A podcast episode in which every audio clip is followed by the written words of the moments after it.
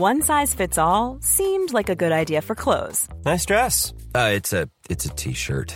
Until you tried it on. Same goes for your healthcare. That's why United Healthcare offers a variety of flexible, budget friendly coverage for medical, vision, dental, and more. So, whether you're between jobs, coming off a parent's plan, or even missed open enrollment, you can find the plan that fits you best. Find out more about United Healthcare coverage at uh1.com. That's uh1.com.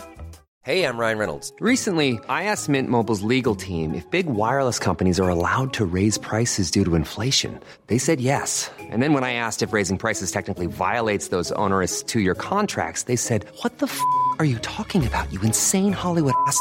So to recap, we're cutting the price of Mint Unlimited from $30 a month to just $15 a month. Give it a try at mintmobile.com slash switch. $45 up front for three months plus taxes and fees. Promo rate for new customers for limited time. Unlimited more than 40 gigabytes per month. Slows. Full terms at mintmobile.com.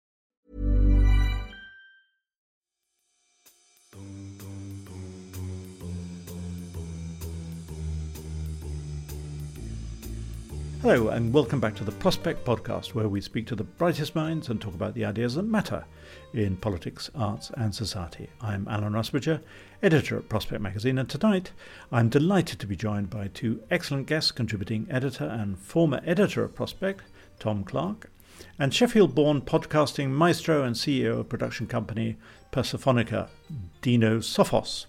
And today we're going to discuss Tom's piece for the upcoming issue of the magazine, which we headlined Post Industrial Revolution.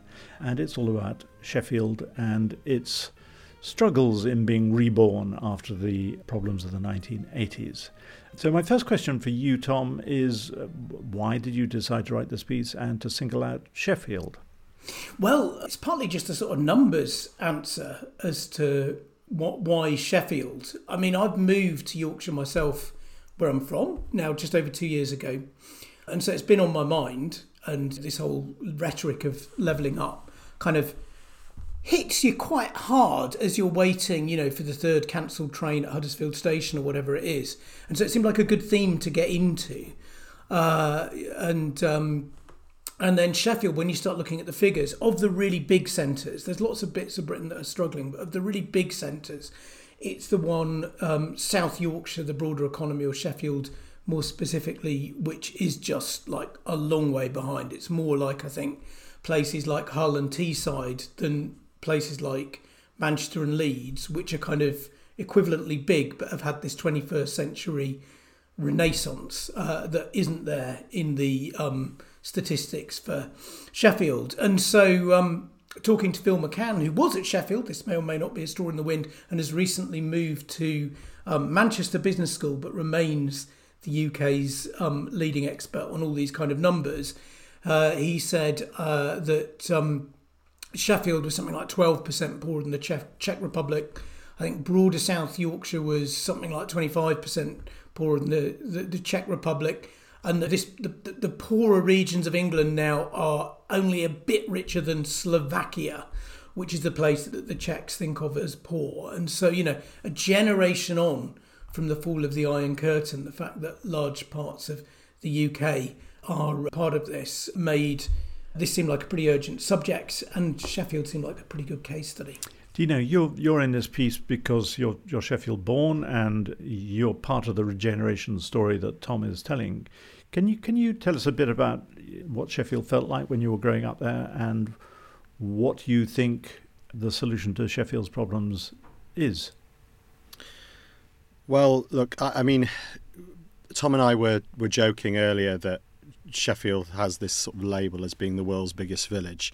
The reason that is in Sheffield is because there is a concentration of kind of wealth and prosperity in the west end of the city. So you know you'll be well aware that and Tom you're the kind of the data the data guy and the demographics guy but Sheffield Hallam uh, Nick Clegg's former constituency I think at one point was was the most prosperous uh, had the highest level of uh, professionals uh, in the country. So you've got university professors you've got um, consultants at the hospital um, dentists doctors etc so, uh, kind of grew up in uh, Hunt in Hunters Bar, um, and then moved to Nether Edge, and they're both in sort of the west the west side of the city, and there are a lot of kind of as I say academics and you know creatives. Frankly, there are a lot of creative people in Sheffield. and They tend to be based mostly, I think, around a certain area. So for me, growing up, I wasn't really exposed much to uh, the high levels of, of, poverty that you found on find on the outskirts of the city and, in South Yorkshire. So I was kind of very lucky. So I don't want to I don't want to pretend I'm something I'm not. Uh, and I grew up in poverty, and I didn't. My, my mum and dad owned a shop in Sheffield, and I, and my dad's Greek and moved to Sheffield for college. Um, so yeah, uh, but I have a lot of friends who grew up in the poor the poorer areas of Sheffield. So my business partner uh, Tom grew up in Stocksbridge. Um, he and he feels that you know he, he has a very different relationship to Sheffield than, than I do. But I think it's I think it's interesting. So you see, you go through the kind of you, you look at the data and you look at demographics, and there is there's clearly parts of Sheffield are going through hard times. But if you walk around the city centre at the moment, I think it's clear that there's a huge amount of regeneration going on. And I think, you know, I was talking to somebody in the city at the moment who is very high up in the in the council, and we were kind of saying that that when Liverpool, when you know, sort of when Liverpool and Birmingham had their their their um, a lot of money spent on regeneration of their city centre. So you have sort of Liverpool One and uh, and the the big shopping areas there. These sort of homages to retail. Um, Sheffield didn't didn't have that, but actually, now we've seen this sort of collapse of high street retail. I think Sheffield having fallen behind might actually help it because we're now in a situation where a lot of the regeneration in Sheffield is we, we, they're having to think about it in a new way. So, not through everything has to be about a shopping centre and has to be about retail. It's about experiences. It's about, you know, how can we pull in the creative hub in the city to be right in the city centre? So, you're thinking about jobs that young people can actually do. Um, so, I'm, I'm really excited about the prospects for Sheffield. And yeah, yeah, you know, in terms of my industry, I'm a journalist first and foremost, but also a creative. Um, for journalism, it's an incredibly busy news patch. Um, yet the only presence that the city really has in terms of mainstream media would be, I guess, the BBC has Radio Sheffield. I mean, as we speak today, local radio has been absolutely decimated with cuts. Uh, so, for how long the BBC has a has a serious presence there, who knows? But what you do find in Sheffield is a lot of people doing really, really big stuff that is recognised worldwide. So, for example, the guys at Warp Films who produced Four Lions. You have musically, you know, we all know about Sheffield's musical heritage, and I think uh, you know half of the Arctic Monkeys are, are living back in Sheffield now. Um, and you know Pulp and lots of electronic music and there's so there's a real sort of you know fantastically rich cultural heritage in Sheffield. There's a lot going on in the city, and a lot of the time it gets passed up and it gets looked over. Um, Manchester, Salford, Leeds. A lot of the kind of big investments in the media tend to go there, you know, the BBC, Salford Quays, and Channel 4 and, and Leeds. So, you know, to be quite honest with you, I've always been, as I said to Tom, uh, you know, in the, in the in the piece that you've published, I've always banged the drum for Sheffield because I think it's a very special place. But it feels like, for me, I've just launched a production company, podcast production company, which is a, a year young. We don't have a base yet. I'm working out of London at the moment uh, because that's kind of where the media is mostly. But when we do launch a base, I'm looking towards Sheffield because I think there's lots of opportunities there. I think there's a lot of talent there. Um, I'm hoping that there's going to be some some grants potentially I can I can plug into when I when I when I launch my my my first base there. But predominantly, I think it's about time that people like me who have the opportunity to to do so.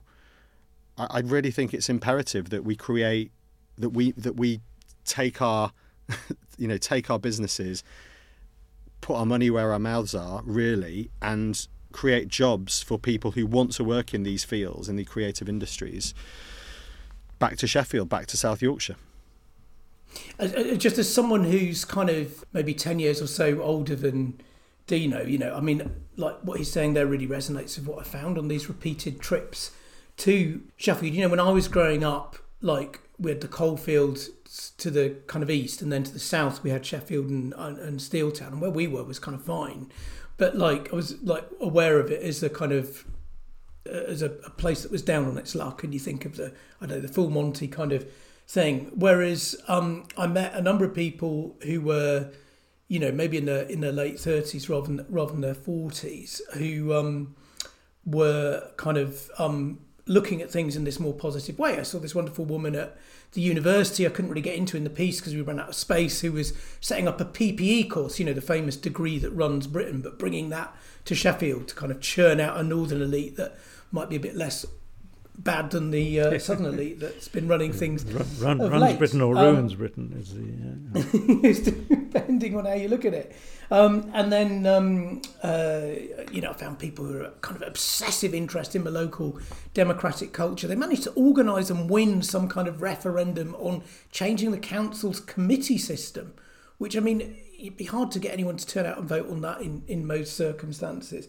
And then, um, you know, these other entrepreneurs as, as well as Dino with his passion for returning to Sheffield. Um, we've got Jim O'Hara, who's already there, and um, also Chris Iverson, who's sort of more in the manufacturing field. So we found all these people who'd like got kind of bubbly, interesting ideas and things that look like they should do something about that dreadful kind of uh, productivity stats I mentioned at the beginning. We also know that people just love this place because there is that concentration of theatres. There's the music that Dino talks about. There's the fact that you've literally got the national park within the city borders that no one else has got. You know, the Peak District is there. So there's lots of reasons that people want to be there. People both moan about the economy and at the same time say, but of course, the quality of life here is better than in any other city. So you've got this kind of doubleness about it that I found quite intriguing. Depending depending where you, you are in the city, Tom, I guess you know, as we said. absolutely. Sorry, I'm not Yeah, for yeah. one minute belittling the No, no, no, sure. This really run down. But in terms of people kind of wanting to make the, the the sort of move that you're talking about making, I don't sense there's a lack of appetite. So in a way, what I'm interested in is what are the barriers? What are the frustrations? Because why isn't it happening already? So, so tell me what. Just remind me what the the, the the size of Sheffield is in population. It's it's pushing six hundred thousand, but I'm not I'm not sure about the broader South Yorkshire region, which is So you know, that's a sizable city, Mm. but, but but before we came um, on, on air, you were talking about it in terms of a village, as though everybody knows everybody else. Can you just explain that? What what you mean by that? Yeah, it's going. It's going back to. I think there's a lot of people who are, who are concentrated in certain areas in the city, uh, and usually kind of sort of Ecclesall, Nether Edge, the city centre, London Abbeydale Road, where, where you find a lot of the kind of concentrated young creatives working, and you know, and there's there's also this this you know Tom in his piece sort of referred to it as a Sheffield mafia, which I, I wouldn't I wouldn't go that far, but there is a kind of people like to give each other a leg up. You know, there is a very, very. People are competitive, but they're also very friendly and they like to see other people do well, I think, who've come from Sheffield. So even if, you know, those, you know, different different fields, for example. So you mentioned Jim O'Hara, who set up the Tramlines Music Festival. You know, he's been incredibly helpful introducing me to contacts at the council uh, after I after I had rubbed a, had pissed a lot of people off at the council actually because I did a lot of reporting on the Treegate scandal up there when I was working at the BBC. But actually, there's you know people want to see people doing well and start businesses and create jobs and create opportunities. Um, so yeah, it is. It's a it's a small, it's a big city, but it feels very small once you start getting into certain circles. I wouldn't say it's cliquey actually, because I think people are very accepting of other people. I mean, you know, you can imagine a situation where people would go, "Oh, that guy who's come, you know." come up from London and he's trying to take all our jobs and stuff like that. And I'm, I, I don't get that at all. Actually, people are really excited to hear that I'm coming back. I'm going to move my family back up there. That we're going to create some buzz around, uh, you know, certain areas of the of the of the media. Um, so, so that you know, it does feel like a very very positive place. I think what Sheffield's historically quite bad at is kind of, and, and this is part of the sort of Sheffield mentality and its personality, which is very endearing actually, and I quite like it. Is the is the fact it doesn't boast about itself in a way that kind of Manchester or Leeds might do, kind of in that sort of this is history, this is the best. You know, we're not like we're not like the Gallagher's. We're kind of like it's sort of it's the sort of Jarvis Cocker kind of.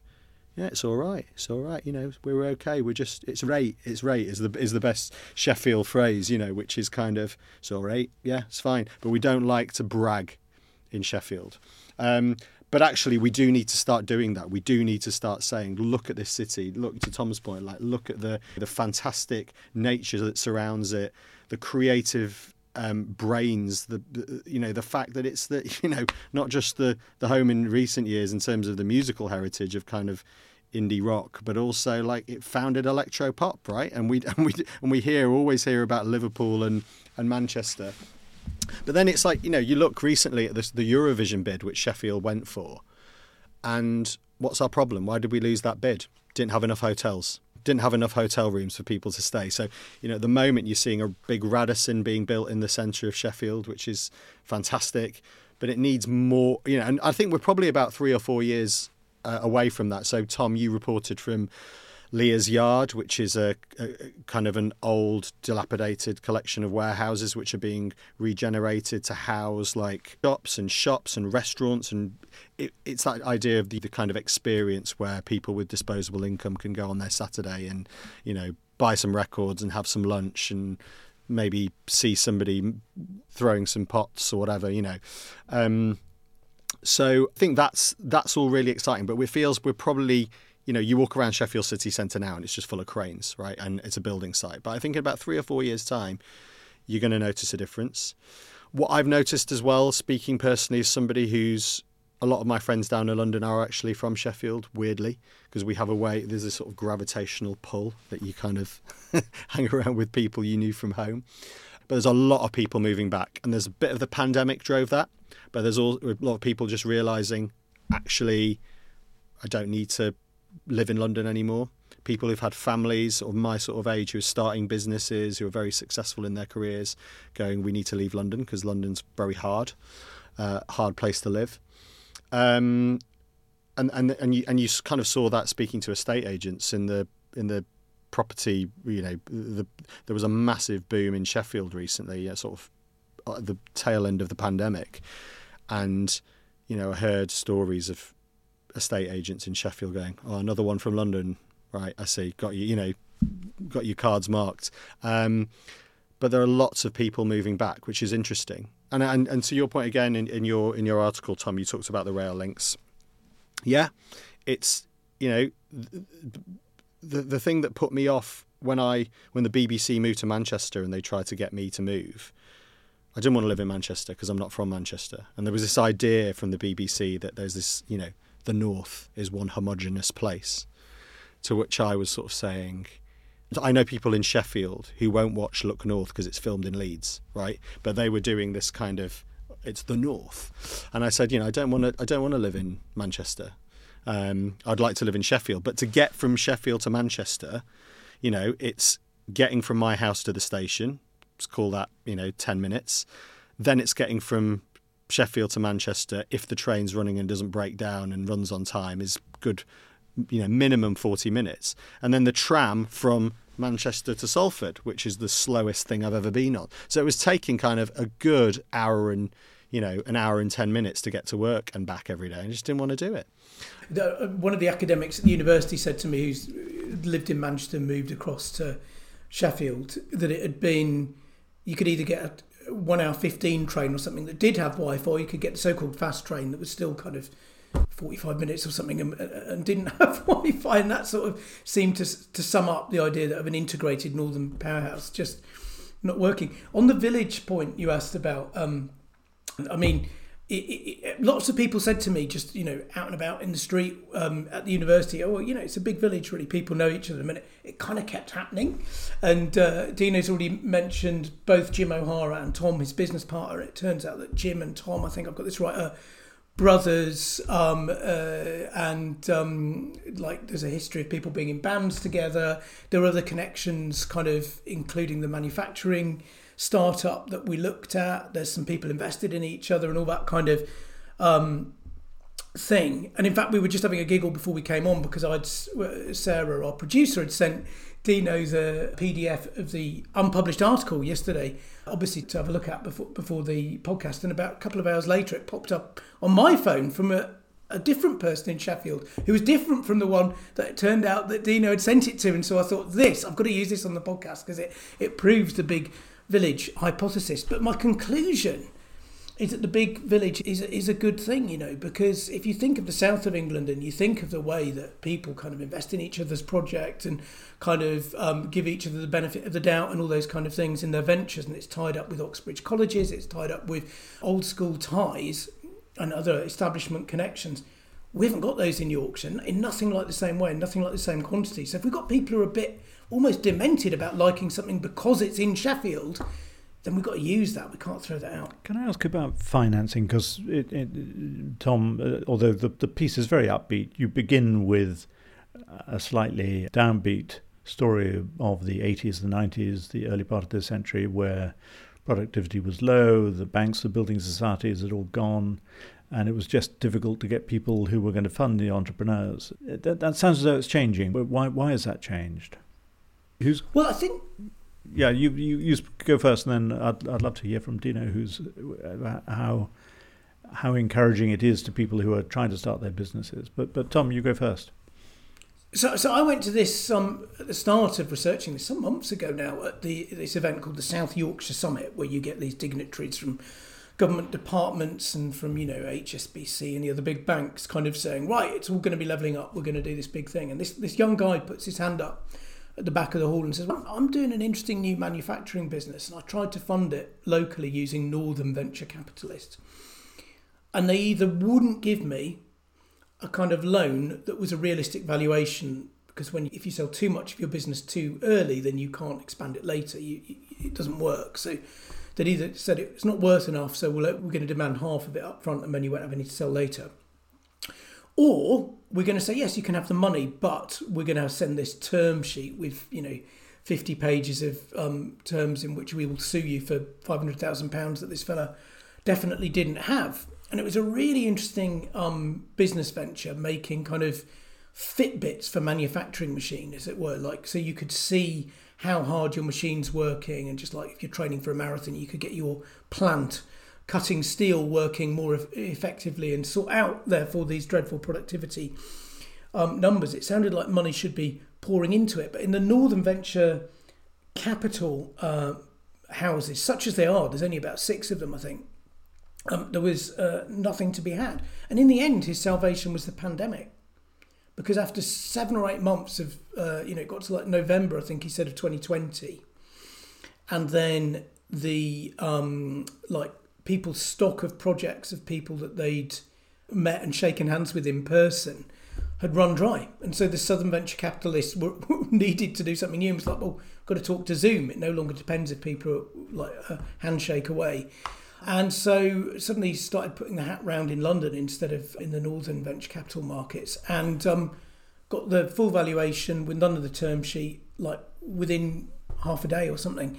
And so, I mean, that's both encouraging and it's chilling. I mean, it's chilling in that you can't fund northern industry with northern finance, but it's encouraging in that as we move to we're doing this in three different locations. This podcast, as we move to a world which is more and more like that, people should be able to like tap connections in the south of England as much as the north, or indeed, like some I've heard some entrepreneurs saying in Manchester, they're doing just going straight to Silicon Valley or straight to Mumbai or wherever it is and, and bypass London entirely? Well, we're it's early days for us, Alan. To be honest, so I'm just started having conversations with. I'm I'm trying to figure out the landscape of, of any potential funding that I can tap into. So I'm talking to Sheffield City Council, whether that's just them hopefully being able to give us a leg up in terms of finding some premises. You know, I'm hoping to tap into a bit of you know maybe it's a rent break or uh, just some upsides that that can help us get into a place that's visible because the big thing for me is it's very easy for me to go and rent some cheap office space in Sheffield, but I, I'm not doing this to have a PO box that's in Sheffield, you know, and to just tick a box that says on our website, oh, you know, we're not in London. I want to have a visible shop window where we've got a studio, you know, that you're walking through town. This is kind of my, maybe it's a bit you know, sort of delusions of grandeur, but I'd like to be able for people to walk past and think, oh, that's happening there, you know. Emily Maitlis has come up for the day and is recording an episode of the Newsagents in Sheffield City Centre, and there's stuff happening, and there's actual real jobs that I can do. That it's not a community radio station or a kind of, you know, some sort of worthy project. It's a kind of actual jobs in an industry that's booming and it's based here. So that's kind of what we want to do.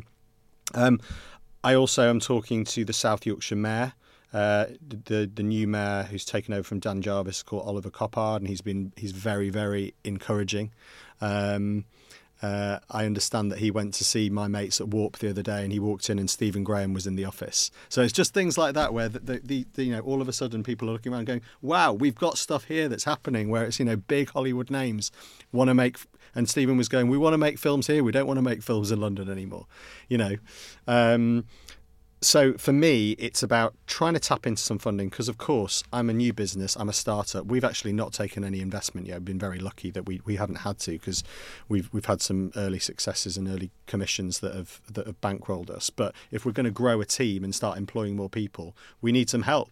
Um, and yeah, I'd rather not do that in London, frankly. Um, and I'd la- I'd rather show some love. And if I'm going to train members of staff up um, and and have some apprentices I'd like that to happen outside of London because at the moment, you know, when I when I advertise for a job in London, and Alan, you'll know this, you know, having run a newsroom, um, the majority of people who apply for jobs in London have come from, I would say, private schools, been to red brick universities, and when they come and do work experience or come and apply for their first job, they've got somewhere they can stay, they've got a leg, leg up, they've got mum and bank of mum and dad have helped them with a deposit for the house, you know, because otherwise they wouldn't be able to afford to do it.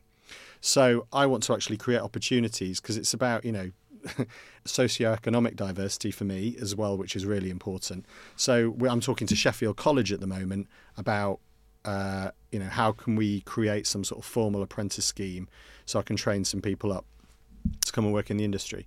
Um, but yeah, the, the upsides for me as a business for a business is that it is cheaper to set up a business not outside of London. So you know, uh, there's benefits for me too, but ultimately, and the reason I'm choosing to do it in Sheffield because I think it's a good place to be. Well, um, uh, can I just jump in, Alan, and say like one thing I found really encouraging because obviously you hesitate before writing these things in a, a, positive tone of voice when the assumption is that you're going to write kind of doom and gloom. Oh look, John Lewis is closed down; it's the end of the world, which is the sort of normal way of writing about Sheffield. But and I, so I do sort of hesitate about whether to be upbeat. But in the months since I first interviewed Dino, was it five months ago or something? He's had this great success of launching this podcast. Um, you know, the news agents is now I think the second most listened to podcast in the in the UK, and um, like rather than that kind of making him more hesitant, or oh, maybe I need to stick around with the big talent. He's sounding like he's chomping at the bit even more to move up to um, Sheffield. You know, so um, you know, I, I, think something really is um, in the air. The wind. Well, thank you both for coming along to talk today.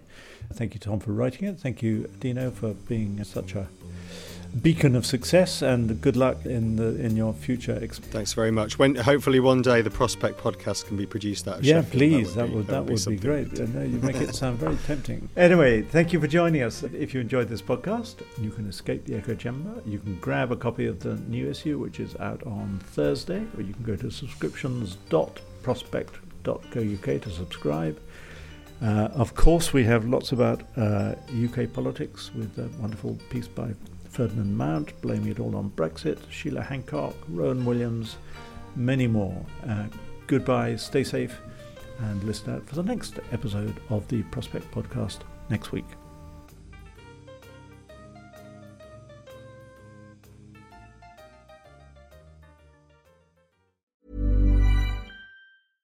Imagine the softest sheets you've ever felt. Now imagine them getting even softer over time. That's what you'll feel with Boll and Branch's organic cotton sheets. In a recent customer survey, 96% replied that Boll and Branch sheets get softer with every wash. Start getting your best night's sleep in these sheets that get softer and softer for years to come. Try their sheets with a 30-night guarantee. Plus, get 15% off your first order at bollandbranch.com. Code BUTTERY. Exclusions apply. See site for details.